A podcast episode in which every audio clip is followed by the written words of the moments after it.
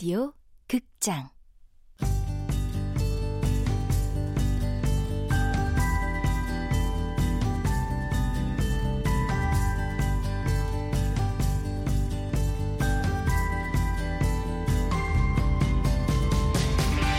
서른의 반격.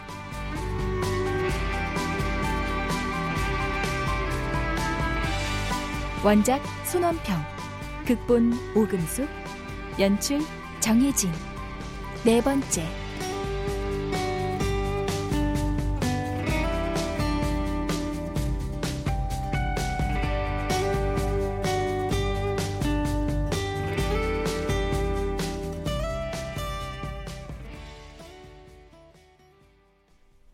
어느 배움터든 봄학기가 가장 붐빈다. 디아망 아카데미도 마찬가지다. 지혜씨야, 잘 들어놔. 네. 연초에 뭔가 배우겠다는 그 의욕과 그 무엇이야 그 아직 가시지 않은 잡다한 결심들이 충만한 요즘이야말로 우리 아카데미의 수강생이 폭발적으로 늘어나는 때다 이거요. 지당하신 말씀이네요, 부장님. 나도 직장생활 제대로 하려면 유 팀장의 저런 아부를 배워야 하지 않을까. 이런 바쁜 시기니까 본사에서 파견 인력이 있겠죠? 파견 인력? 그딴 거 없어요? 네? 우리 안에서 해결을 해야지. 뭐야? 혹시 날 이번 기회에 정직원으로? 아, 그래서 김 부장이 아침부터 저렇게 뜸을 들이는 거구나. 하지만 정직원이 된다고 해도 지금과 크게 달라질 건 없다는 걸 지혜는 안다. 월급이야 조금 오르겠지만 뭐 야근은 계속 당연시 할 거고. 하, 그래도 정직원 제안 받으면 어, 뭐라고 하지? 지혜씨야, 네 여기 온 지 얼마나 됐냐? 에? 아, 아, 아유 뭐저 뭐 아홉 달 된 거는. 아, 뭐, 뭐 이렇게 까? 에? 아이, 아니 뭐. 아니 세상 시간이 뭐 참 많이도 흘렀다 싶어가지고. 어머머머머머. 지씨, 오늘 뭐 잘못 먹었어? 아, 아니요. 지극히 정상입니다. 그래요. 지혜 씨 힘들 테니까 인턴을 한 명 더 뽑자고. 에? 지혜 씨야, 그 인턴 모집 공고는 네가 내놔. 아우씨, 잡무만 하나 늘었잖아. 하긴 정직원이 된다고 뭐가 달라지겠어. 어차피 이 아카데미가 내 종착역도 아닌데 뭐. 지혜는 구인 구직 사이트 몇 곳에 간략한 글을 올렸다. 김 부장과 유 팀장은 이번 인턴 모집 경쟁률을 두고 만 원 내기를 했다. 음, 지혜 씨가 들어올 때 57대 1이었으니까. 에, 보자, 보자. 이, 나는 말이야, 음, 이번 모집에 95명쯤 온다고 보는디. 유 팀장은? 저는 80명이요? 에이, 쟤, 너무 우리 아카데미는 얕잡아 보는 거 아니야? 그런, 그런가요? 종일 복사나 하고 의자나 정리하는 일이라는 걸 알면 그렇게 많은 사람을 지원하진 않을 텐데. 요즘같이 요 취직이 하늘의 별 따기보다 어려운 시절에 우리 같은 대기업 부설 아카데미야, 어? 그것이 인턴이라 해도 뭐 감지덕지제. 그럼요. 참, 지혜 씨는? 네? 뭐요? 자기도 내게 참여해야지. 몇 명 올 것 같아? 어, 글쎄요. 뭐 그래봐야 40명 정도? 40명이. 어, 아, 지혜 씨 말이 너무 어이가 없어서 그만. 어우, 시원다. 아우 씨. 방귀 끼는 핑계도 참 그냥 가지가지 한다. 아우.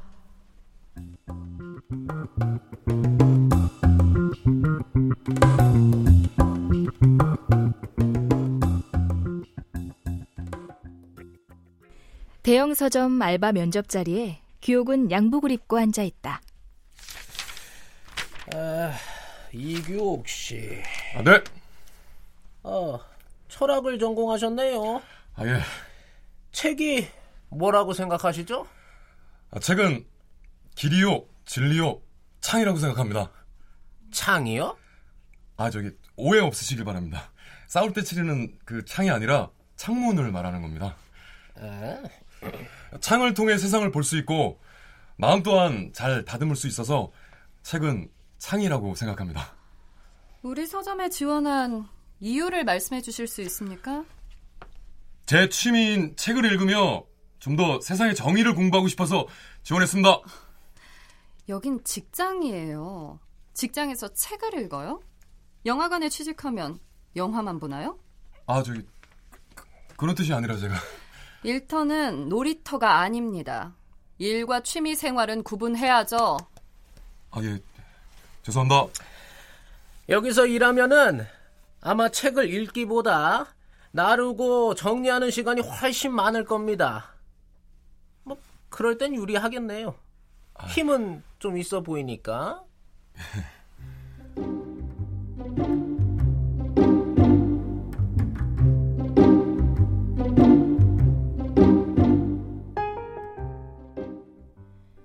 면접 후 연락을 주겠다고 했지만 아무 연락이 없다. 자, 한잔하자.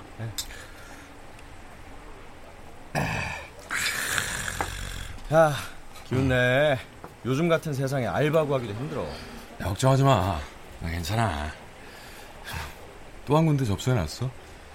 아니, 근데 너 일 안 해도 이- 먹고. 뭔 소리야, 너? 회사에서 나 같은 놈 필요 없다는 거야? 그게 아니라. 아니다. 아, 이번에 제대로 고르라고, 임마. 알았어, 임마. 아, 참. 니네 회사 요즘 어때? 사장 구속됐잖아. 아, 걱정 마라. 곧 풀려날 거야. 아니, 저 회사 돈으로 비자금 그렇게 많이 갖다 바쳤는데 풀려난다고? 이번에 어려울걸? 응? 얘가, 얘가 아직도 세상을 모르네. 야, 대통령은 바뀌어도 재벌은 영원한 거야. 그게 돈의 힘이야. 아, 말도 안 돼, 말도 안 돼. 우리 회사에서 만든 장학금으로 공부한 사람들 법조계 쫙 깔렸잖아. 누가 감히 고양이 목에 방울을 달겠냐? 그럼 아무도 안 달지. 뭐 잡아먹히려고? 한다, 한다. 그래 그래. 아이고, 참. 아, 맛있다, 맛있다. 하, 만인에게 평등하다는 법에서도 그거를 못하면은 야, 사실 우리 회사가 무너지면 야, 대한민국이 그냥 쓰러지는 거야. 야, 너 진짜 그렇게 생각해? 야, 누구나 다 아는 사실 아니야? 아, 진짜. 야, 책에서 이런 구조를 읽었어. 들어봐. 우리가 조금이라도 의미 있고 중요한 삶을 살고자 한다면 전통이나 관습 또는 권위자로부터 오는 걸 거부해야 한다. 아, 나이 새끼 누가 철학과 아니랄까봐 또 시작이네. 아우 듣기 싫어. 야, 니네 회사가 대한민국 경제에 기여한 점은 내가 충분히 인정을 하지만 기업의 이익을 회장이 차지하고 주무르는 건 그건 절대 옳지 않아. 옳지 않은들. 야, 나 같은 일개 직원이 뭘 할 수 있는데? 저항해야지. 피치. 농담 아니다. 나야말로 농담 아니야, 임마. 야, 언제 쫓겨날지도 모르는 회사에서 숨 죽이고 살기도 벅찬데 뭐, 뭐 저항까지 하라고? 그런 움직임들이 세상을 바꿀 수 있는 거야, 임마. 아, 다 필요 없고 그냥 돈벼락이나 맞았으면 좋겠다. 확 이민이나 가버리게. 친구는 넥타이까지 풀어헤치며 점점 더 취해갔다.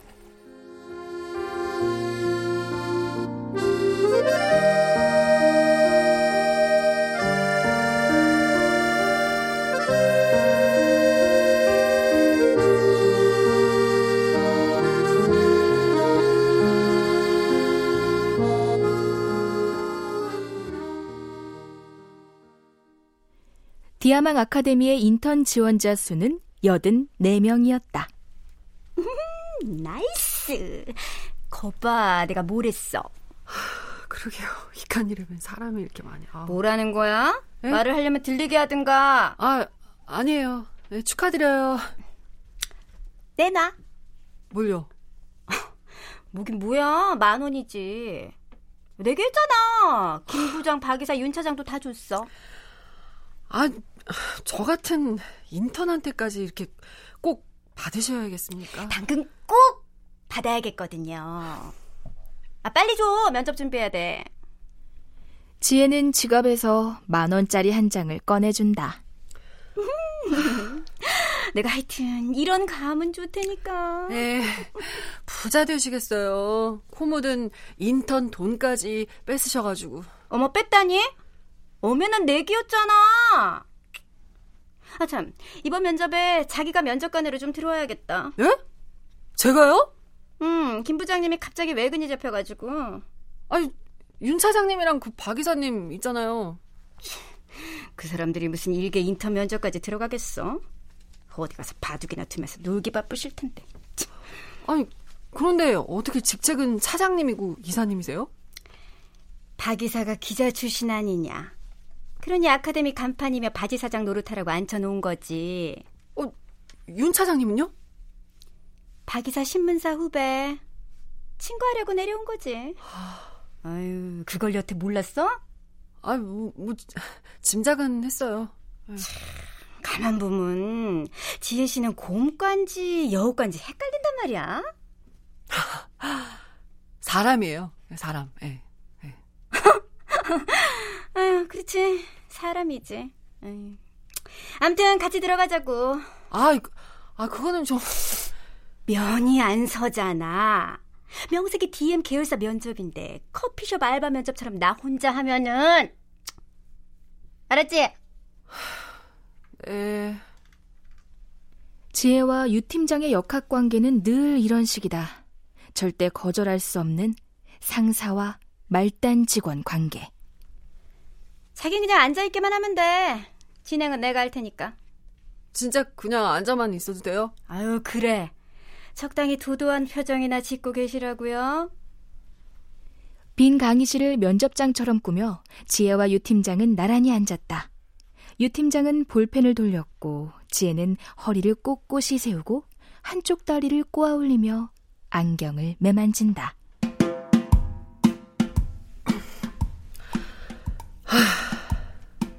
도도하게. 아, 그래. 이런 기분이구나. 면접관이 된다는 거.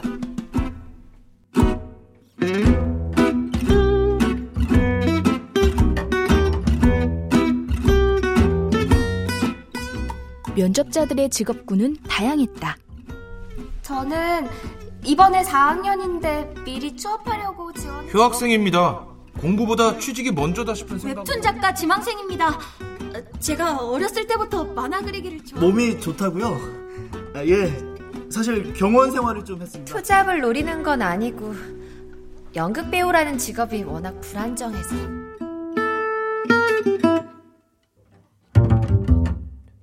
그들은 각자의 이유로 절박했고 각자의 이유로 어딘가 심드렁해 보였다. 소위 메이저 세계에 섞이지 못하고 오랜 시간을 살아온 것을 증명이라도 하듯. 하나같이 눈 밑에 어두운 그림자를 하나씩 달고 있네. 혹시 나도 그런가? 오전 면접을 마치고 점심시간. 아우, 세상에 왜 이렇게 문화 백수가 많은 거니? 문화 백수요? 음악이나 문학, 미술, 영화 뭐, 뭐 그런 거 하고 싶어 하는 사람들 있잖아. 아. 잉여라고 부르는 건 좀 심하니까. 눈 가리고 아웅이지. 지코도 석자면서 뭐 예술은 무슨 예술? 아유. 아이고, 그래도 예술은 사람의 기본적인 요구 아닌가요? 사회에 꼭 필요한 일이기도 하고. 뭘 모르는 소리 좀 그만해. 요즘은 문화도 학문도 결국 콘텐츠야. 돈이 되지 않는 이상 문화가 아니라고. 사회 근간이나 갉아먹고 있는 사람들이지. 에휴. 저렇게 생각하는 사람이 유 팀장뿐만 아니겠지만, 아니 그래도 그건 아니지. 문화가 인간의 삶에 얼마나 중요한데. 짜장면이나 시켜 먹자. 아, 저, 어. 저 나가서 먹고 올게요. 친구가 근처에 와 있어가지고요. 아, 정진 씨? 예. 언제 한 번 데리고 와. 직원가로 수강료 할인도 해준다니까? 아, 예, 예, 뭐. 그보다도, 이젠 둘이 좀 사귀어야 되는 거 아니야? 아. 지혜는 싱거운 미소로 대답을 대신하곤 건물을 빠져나갔다.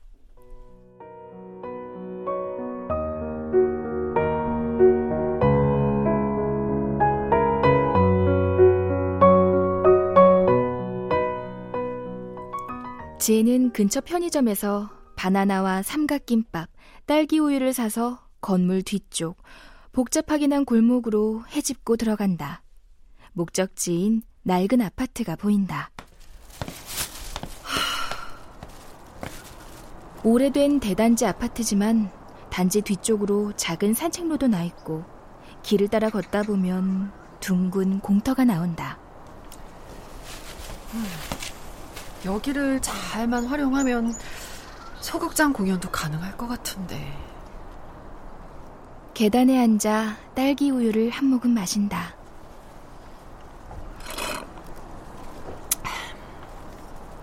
정진이 아카데미로 만나러 올 때면 지혜는 주로 여기로 온다. 안녕, 정진 씨. 안녕, 지혜 씨. 정진은 지혜의 가장 친한 친구지만 존재하지는 않는 친구다. 지혜가 정진을 만들어낸 건 이 답답한 도시 생활에서 하나의 숨통을 마련하기 위해서였다. 씨야, 오늘 뭐 먹을까 해? 아, 저는 돈가스 어때요, 부장님? 돈가스. 아, 난 별론디. 짬뽕 어때? 짬뽕으로 통해? 괜찮지? 식당에 가면 숟가락, 젓가락을 놓고 물을 따르고 다들 하는 일이고 어렵지도 않은 일이지만 그래도 가끔은 도피처가 필요했다. 점심 먹으러 가자, 지혜 씨. 아, 저요. 오늘은 친구가 와서요. 친구? 어떤 친구요? 여자요, 남자요? 아, 그게 그러니까 그런 일이 반복되면서 정말 진짜라는 이름의 가짜 친구 정진이 탄생한 것이다. 이젠 둘이 좀 사귀어야 되는 거 아니야? 있지도 않은 사람하고 썸을 타고. 어, 참, 좀 있으면 결혼이라도 해야 할 판이네. 웃지 마. 사람들이 하도 물어봐서 아무래도 정리해야 될 것 같아. 우리 관계. 미안해. 아, 근데 대체 미안해할 대상이 누구지? 아, 정말 너 같은 진짜 친구가 있었으면 좋겠다. 난 항상 네 곁에 있을 거야. 아, 정말. 아, 아, 이제야 좀 살 것 같다. 이따 면접에는 면접관답게 물어봐야지. 여기 지원한 이유가 뭐죠? 네? 뼈를 묻겠다고요?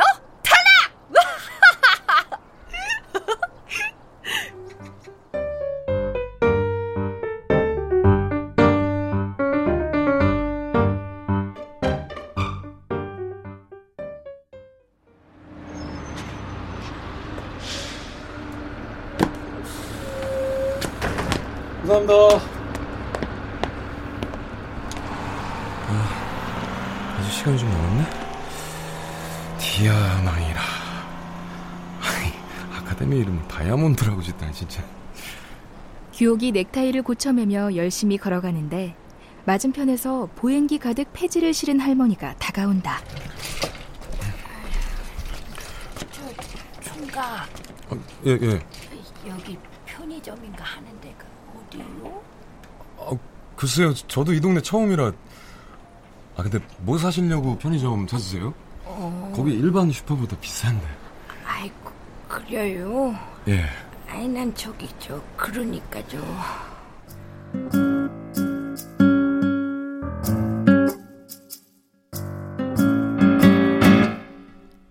출연 공경은, 정영석, 신소윤, 김용, 김인영, 신온유, 하지형, 최정윤, 허예은, 박주광, 이지선, 임희진. 해설 이명호. 음악 박복규. 효과 박광훈, 노동걸, 윤미원. 기술 김효창. 라디오 극장 서른의 반격. 손원평 원작 오금숙 극본. 정혜진 연출로 네 번째 시간이었습니다.